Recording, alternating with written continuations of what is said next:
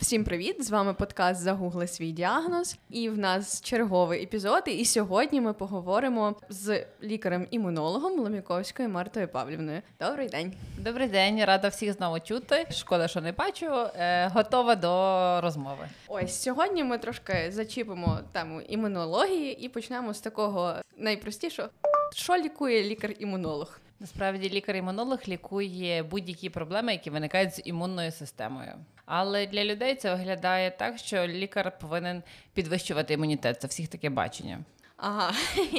А з якими найчастішими захворюваннями або проблемами до вас звертаються? Ну, 90% пацієнтів, які приходять, говорять одну єдину фразу: у мене знижений імунітет, підніміть мені його, будь ласка. І вони в цьому дико впевнені. Я їх дуже часто переконую в протилежному що не завжди вдається. Але тим не менше, чомусь у нас на сьогодні всі люди вважають, що у них проблеми з імунітетом. Насправді такого немає. Абсолютно надумана проблема створена бізнесовими моментами фармацевтичними. Я б це так назвала ага. скоріше.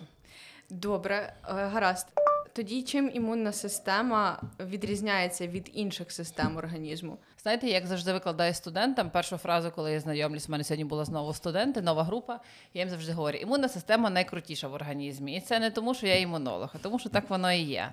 Тому що імунна система здатна до повної саморегуляції. І правило номер один імунолога краще в неї не втручатись, ніж втручатись.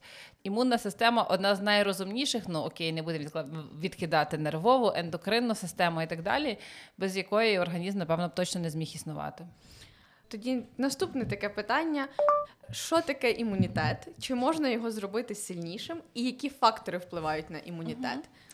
Імунітет це насправді комплекс чинників, заходів, які готові тримати організм від всього чужого і поганого. Тобто імунна система бореться з усім чужим, що для нас є чужорідним. Ну насправді, насамперед, всі збудники це 90% з того, з чим бореться імунна система. Окрім цього, імунна система бореться із своїми клітинами, а саме пухлинними клітинами. Імунітет це той механізм, який забезпечує цілісність організму від всього чужого. Має має в організмі бути лише те, що є для нас корисним і добрим.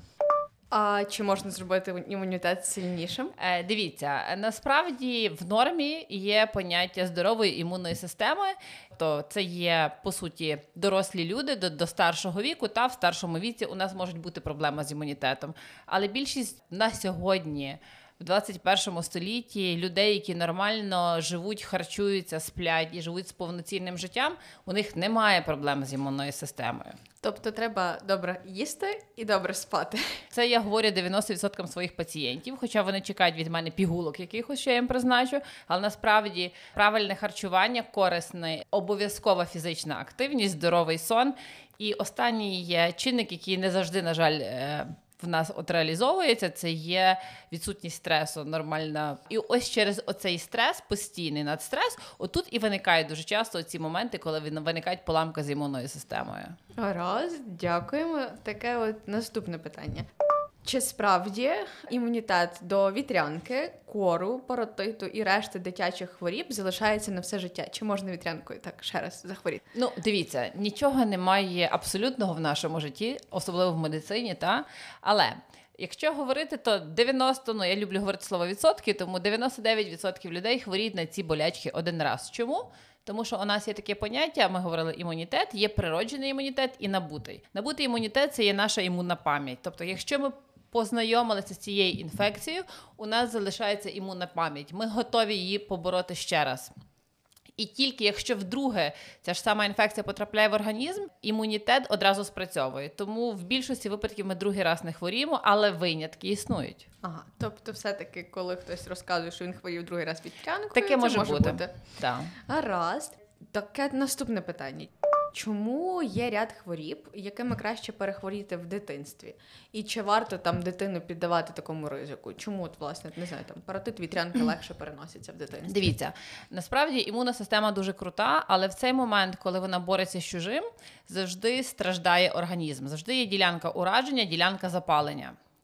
Тому е, зріла імунна система це вже в дорослому віці, там після умовно 16 років. І ось коли ми хворіємо на цю інфекцію вперше в житті, наприклад, на вітрянку в 18 років, в 20, імунна система дуже сильно включається, вона агресивна, активна, і ми страждаємо не стільки від самого вірусу, стільки того, як ми з ним. Боремось. Uh-huh. А дітки, в них однозначно імунна система є слабшою, вони народжуються взагалі тільки з природженим імунітетом, і тому вони легше реагують на це і тому легше переносять. Але говорити про те, що треба дитину точно вести в вогнище інфекції і так далі, звичайно, що так не можна говорити, тому що навіть і дітки інколи на ці інфекції хворіють важко. Краще вакцинуватись. Тоді наступне питання.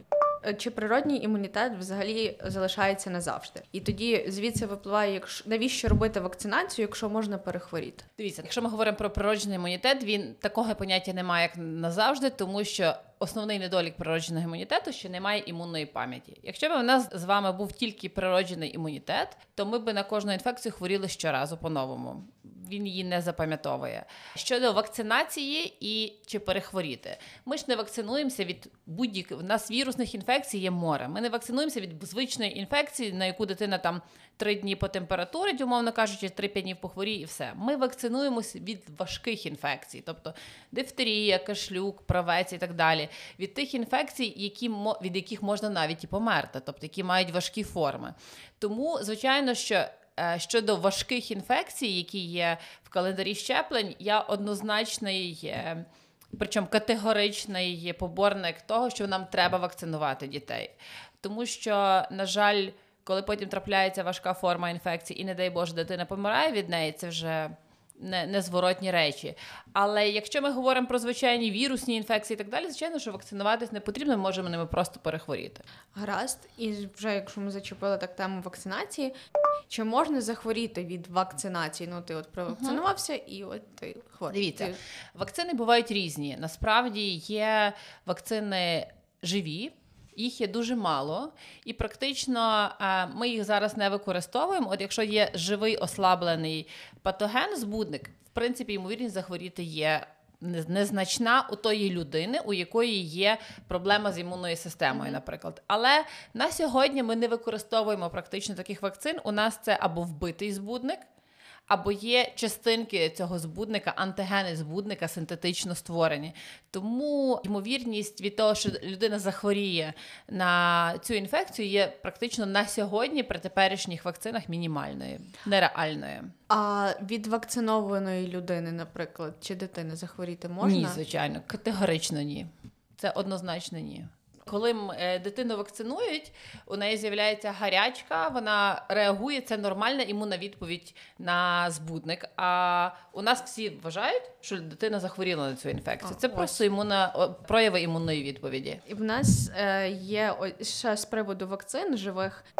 Власне, є вакцина від полімієліту, і вона жива. Чи її використовують? І взагалі е, люди не вакцинуються нею, тому що кажуть, що от можна типу захворіти.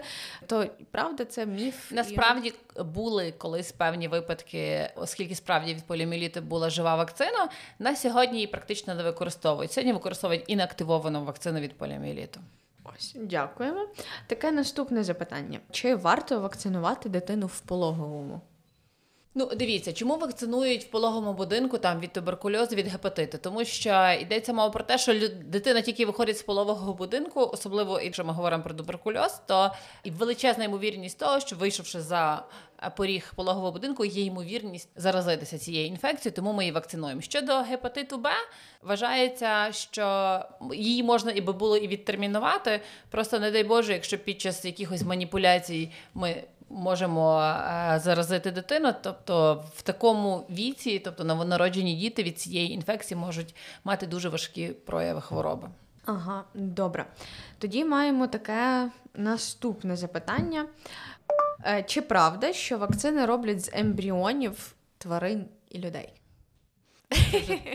На, насправді це абсолютно не так. Тобто вакцини абсолютно не роблять з ембріонів е, тварин і людей. На сьогодні існують момент е, най, най, скажімо так, найсучасніші вакцини це рекомендантні вакцини. Це все є синтетичні вакцини, коли беруть. Антиген, тобто білок, який несе основну інформацію або декілька білків, їх синтетично ну тобто синтезують практично. Тому ті вакцини є абсолютно безпечними в даній ситуації. Є ще на сьогодні ті вакцини, які просто, наприклад, вірус вирощують на курячих ембріонах. uh Це не беруть сам ембріон. Просто вірус росте вірус у нас внутріклітинний паразит. uh Він має рости в клітинах. Тому вирощували певні види збудників в курячих ембріонах. Сьогодні все це переходить в більшості в рекомбінантні вакцини. Віці наступне таке питання маємо: чи вакцина від COVID-19 змінює ДНК? Я на це питання напевно відповіла своїм пацієнтам. Я не знаю скільки раз в цьому житті. Насправді це абсурдна річ. Якщо ми говоримо про ті ж самі РНК-вакцини, та ну, які власне... вводяться, матрична РНК, яка вводиться в клітину, то коли ми е, вводимо це РНК, воно відповідає лише за одну річ для того, щоб в клітині синтезувався оцей спайк білок. І далі воно не працює. І в саму ДНК, і воно працює лише в клітині. В саме ДНК клітини, в ядро клітини Ця вакцина не може зайти, тому це є абсурдні речі, абсолютно недоведені. І я просто не страшенно не люблю це коментувати, бо найгірше, що коли ти, якщо ти комусь можеш це пояснити, але іншим людям ти пояснюєш, вони тебе не чують і не можуть почути або зрозуміти. Тому це точно міф. Ось нарешті знову ми розвіяли черговий міф. Йдемо далі. Чому в деяких захворювань достатньо одна-дві дози вакцини, наприклад, uh-huh. вакцинації, а в інших потрібно ревакцинуватися. Там, наприклад, навіть в, в календарі щеплень uh-huh. там через 7 років ти робиш повторне ща... чи щеплення. Чого так? Дивіться, ну насамперед, коли ми починаємо перші щеплення у маленьких дітей, завжди практично до всіх вакцин є ревакцинація. Чому? Тому що те, що я говорила, діти ще не мають зрілої імунної системи.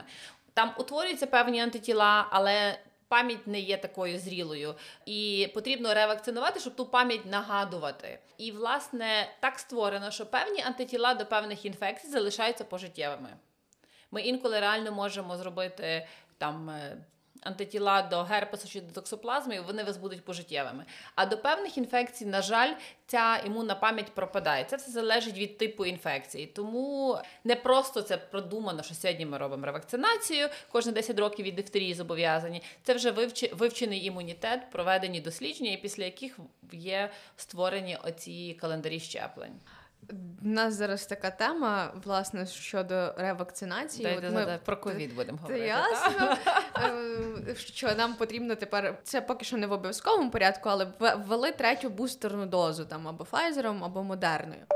Для чого вона і взагалі яка її мета? Дивіться, ну насправді, як я говорю, так як би мало бути по правилам, бустерна доза суть бустер. В вакцині має бути менша доза антигену, ніж в попередніх вакцинах. Так в ідеалі би мало uh-huh. бути. Це раз. Для чого вона вводиться? Оце, що ми говоримо. Тобто, у нас дуже часто пацієнти мають зараз звичку з ковідом переробляти свої антитіла, і кожен раз каже, ну все, імунітет падає, ой, він знижується, ой, він це нормально. Так воно і є. При певних багатьох вірусних інфекціях, тобто, коли вірусу вже нема. Імунна пам'ять по чуть-чуть зменшується, знижується кількість антитіл. Для чого ми робимо повторну ревакцинацію? А тепер бустерну ми нагадуємо, тільки потрапляє маленька бустерна доза мінімальна вакцини в організм, як одразу імунна пам'ять зразу ой, хтось прийшов знову, і вони вона зразу згадується і знову підвищується синтез антитіл, і те клітини пам'яті знову активуються. Тому воно потрібно для нагадування. Угу. Тобто треба тримати свою е, імунну пам'ять в тонусі. Так, При певних інфекціях, на жаль, от потрібна ця ревакцинація. Раз, добре, такі наступне в нас питання. Чи зустрічали ви у практиці побічні реакції від вакцин, які так всі бояться, і якими ну вони можуть як як вони Дивіться, можуть проявлятися? Звичайно, що зустрічала. Тобто я не буду зараз тут розказувати міфи, що такого не існує. Таке може бути. По-перше, є різні речі, є поняття побічних реакцій на вакцини, є поняття алергічних реакцій на вакцини. Так як я алерголог, звичайно, що я зустрічала в своїй практиці алергічну реакцію на вакцину, хоча це є дуже рідкісна річ дуже рідкісна річ, і але тим не менше, якщо ми її виявляємо, ми таких пацієнтів дуже дообстежуємо і вирішуємо, чи можна їм далі. Вакцинуватись, бо все-таки існують е, і навіть випадки анафілаксії uh-huh. на певні вакцини. Але це це направду дуже рідкісні випадки. Якщо ми, до речі, говоримо про ковід, то за статистикою на той самий вакцину від Pfizer або Moderna це приблизно 4-6 випадків на 1 мільйон населення. Mm-hmm. Ну, це це не наша статистика, це штатівська. Якщо ми говоримо про інші побічні дії, то звичайно, що бувають По-перше, температура це те, ми сприймаємо це як побічну дію, але насправді це робота імунної системи. Може бути побічні дії у вигляді там млявості, сонливості, можуть бути вузлики в місці уколу. Е, такі теж речі бувають. Mm. Якщо говорити про важкі реакції, про які там розказують вплоть до таких речей абсурдних, як аутизм і так далі, у моїй практиці не було такого однозначно. Хоча мені приходять пацієнти, які не хочуть вакцинуватися і починають розказувати ага. про сім'ю, друзів і так далі. І ці речі, які вони розказують, це не доведено, чи це є mm-hmm. взаємозв'язок з тим, що люди вакцинували чи ні. Та я десь е, так само це вже в Твіттері попадався тред про те, як вписують статистику е, смертності після вакцина... Е, вакцинації, що людина провакцинувалася, верталася додому, її збило в автомобіль і це від вакцинації. І написали, ну, що померла вона від вакцинації. Так. Бо от тільки-тільки провакцинувався, ну але ж по факту його Я вам скажу, машину. у нас до, до періоду коронавірусу. Була вже дуже дуже крута статистика. Нарешті ми побороли ту антивакцинаційну кампанію, яка була енну кількість років в нас в Україні, коли в нас з'явився дикий страх батьків вакцинувати дітей. І нарешті цивілізовано завдяки мудрим докторам, тобто сімейним лікарям і так далі, завдяки правильному позиціонуванню, все було окей. Тільки зараз у нас знову е, через те, що у нас є вакцинація від коронавірусу, і ніби вона виглядає як обов'язковою, знову виникає оцей момент страхів, а страх виникає е, по це створює міфи і інші речі. Тато, тому що насправді ми ж чекали, поки зроблять ту вакцину. Всі її чекали, вакцину, вакцину. В результаті вакцину зробили декілька. Вибирай, яку хочеш. А люди вакцинуватися не йдуть. Тому так, вічно нікому не вгодиш, так сказати, і всім точно не вгодиш. Словом, наступне таке питання. Вакцинувала сина, коли він був ще малим, і він ставав агресивнішим. У знайомих теж таке було, лущилася шкіра на руках. Потім перестала вакцинувати, і все пройшло. Е, навіщо тоді вакцина? Ну, дивіться, е, оце те, що з чим я зустрічаюся, вже я десь про це трошечки говорила. Тобто довести річ. Е, з взаємозв'язку насправді дуже складно в даній ситуації. Про те, що питання там що таке лущення шкіри? Це є купу різних різних болячок. Якщо ми навіть візьмемо що це є атопічний дерматит і загострення, то в певних ситуаціях можуть бути такі речі, що може загострити частково атопічний дерматит, але що мала на увазі мама під словом лущення, це дуже відносна річ. Щодо агресивності і так далі, ну такі випадки я зустрічала не раз в плані думок мам. Що що вони не будуть вакцинувати, бо будуть такі наслідки. Але насправді в моїй практиці е, впливів на нервову і психічну систему після вакцинації не було. Ага, Для мене це все недоказові речі. Але якщо мама переконана, повірте мені. Краще. Їй дуже складно доказати іншу річ. Вона чує те, що вона хоче, хоче чути. чути. Чи потрібно робити необов'язкові вакцини, і взагалі чи таке поняття необов'язкових вакцин є? У нас є календар щеплень, це є обов'язкові вакцини, якими вакцинують усіх. Всі ви їх знаєте: дифтерія, правець, кашлюк, кір, е, багряниця, паротит і так далі, туберкульоз. Є вакцини, які не є обов'язковими, наприклад, від гепатиту А. Є вакцина від менінгококової інфекції, є вакцина від пневмококової інфекції, є вакцина від вітрянки на сьогодні. Тобто є багато мам, які готові провакцинувати свою дитину від вітрянки для того, щоб та дитина не переходила цей. Бо насправді вітрянка це такий важкий, страждаючий для дитини період, коли її всю свербить, коли є гарячка і так далі. Ми можемо це робити. Тобто, у мене є дуже багато мам, які готові вакцинувати діток. Е, наприклад, Превенар це є вакцина від пневмококової інфекції, коли ми вакцинуємо діток. Особливо моїх алергіків, наприклад, астматиків, або тих діток, які часто хворіють на захворювання дихальних шляхів. Ми їх також обов'язково вакцинуємо. Є зараз вакцина від папіломавірусу, вона не є обов'язковою, але це дуже рекомендовано, особливо дівчаткам, дівчаткам до статевого дозрівання. Вакцинуватися. У мене недавно був пацієнт, молодий мужчина, 20 чимось років, який. Вакцинується від всього, що існує. Тобто, все, що існує, всі вакцини, які є в Україні, він вже провакцинував. І От він хотів провакцинуватися від від папіломавірусу, але у нас є така вакцина, яка має тільки 6 штамів. Угу. На Кіпрі є 9 штамів. Хлопець купує квиток, їде на Кіпр. Щоб провакцинуватися і повернутися назад. Так що є і такі випадки. Цікавенько, так. Угу. Е, я так, е, так, наступне наше таке питання. Який аналіз потрібно здати, щоб дізнатися про стан своєї імунної системи? Ну, дивіться, самий банальний, звичайно, що найбанальніше це звичайний аналіз крові. По звичайному аналізі крові, де ми маємо такі клітини, як лейкоцити, це всі клітини імунної системи, ми завжди можемо зробити перший висновок. То мені дуже часто достатньо аналізу крові. Що для того, щоб сказати, є проблема чи немає.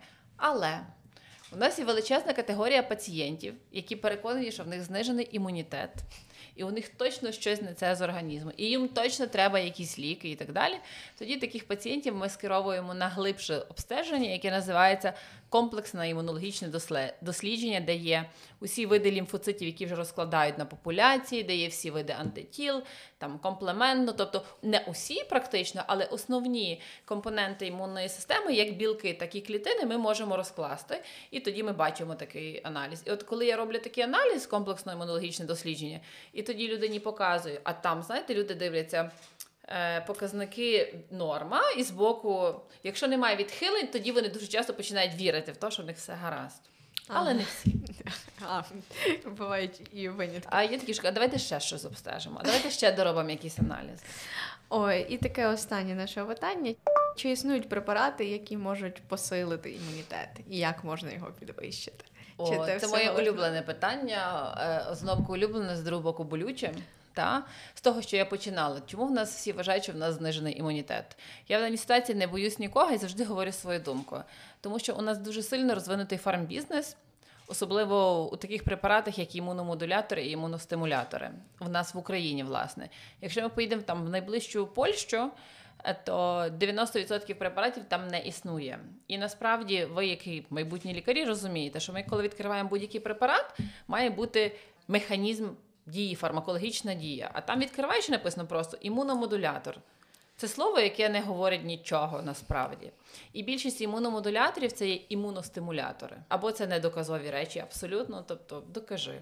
Через це в нас в цьому проблема, бо в нас в медицині дуже часто усі лікарі будь-яких спеці... будь-яких спеціальностей призначають ці препарати, окрім імунологів. Я собі в житті не дозволила призначити жоден препарат, серйозний імуностимулятор без комплексних імунологічних досліджень, бо є золоте правило імунотропної терапії. Ми призначаємо. Препарат, який впливає на імунну систему, лише тоді, якщо ми маємо клінічні симптоми і зміни в лабораторних показниках. По-іншому це не працює. Ну, але більшість, е, так само як провізори і так далі, цього не роблять. Тому, якщо говорити на загал, то нам треба вести здоровий спосіб життя. А якщо є якісь е, сумніви, то не лікувати, не треба втручати зайвий раз в імунну систему, особливо дітям. Особливо дітям це взагалі категорично заборонена річ. І якщо є вже якісь дуже сумніви, приходьте до імунолога, він вам точно порадить. Я хочу вам сказати, що я знаю на якому подкасті я знаходжусь, і е, особливо в імунології, це є на сьогодні проблема. До мене кожен пацієнт, який приходить, він вже є. Він так вважає, що він є вже дуже сильно навчений гуглом і він там все прочитав, і які препарати йому треба, і що таке імунітет, і так далі. Тому імунологія це дуже складна наука. Імунна система дуже крута. Вона працює дуже круто, але дуже складно. Тому звичним людям краще не думати про те, як вона працює, прийти до спеціаліста і не шукайте собі, будь ласка, болячок. Коли з імунною системою не то, повірте мені, ви зразу це відчуєте. А не прислуховуйтесь до себе, болить вас там щось чи не болить. Пчихнули ви сьогодні три рази чи не пчихнули. Дякуємо. З вами був подкаст Загугли свій діагноз. Ставте свої лайки, вподобайки, вакцинуйтесь і будьте здорові. Всім па-па! Всім гарного дня! Наш подкаст створено у межах інноваційного проєкту Благополуччя молоді втілюй свої мрії.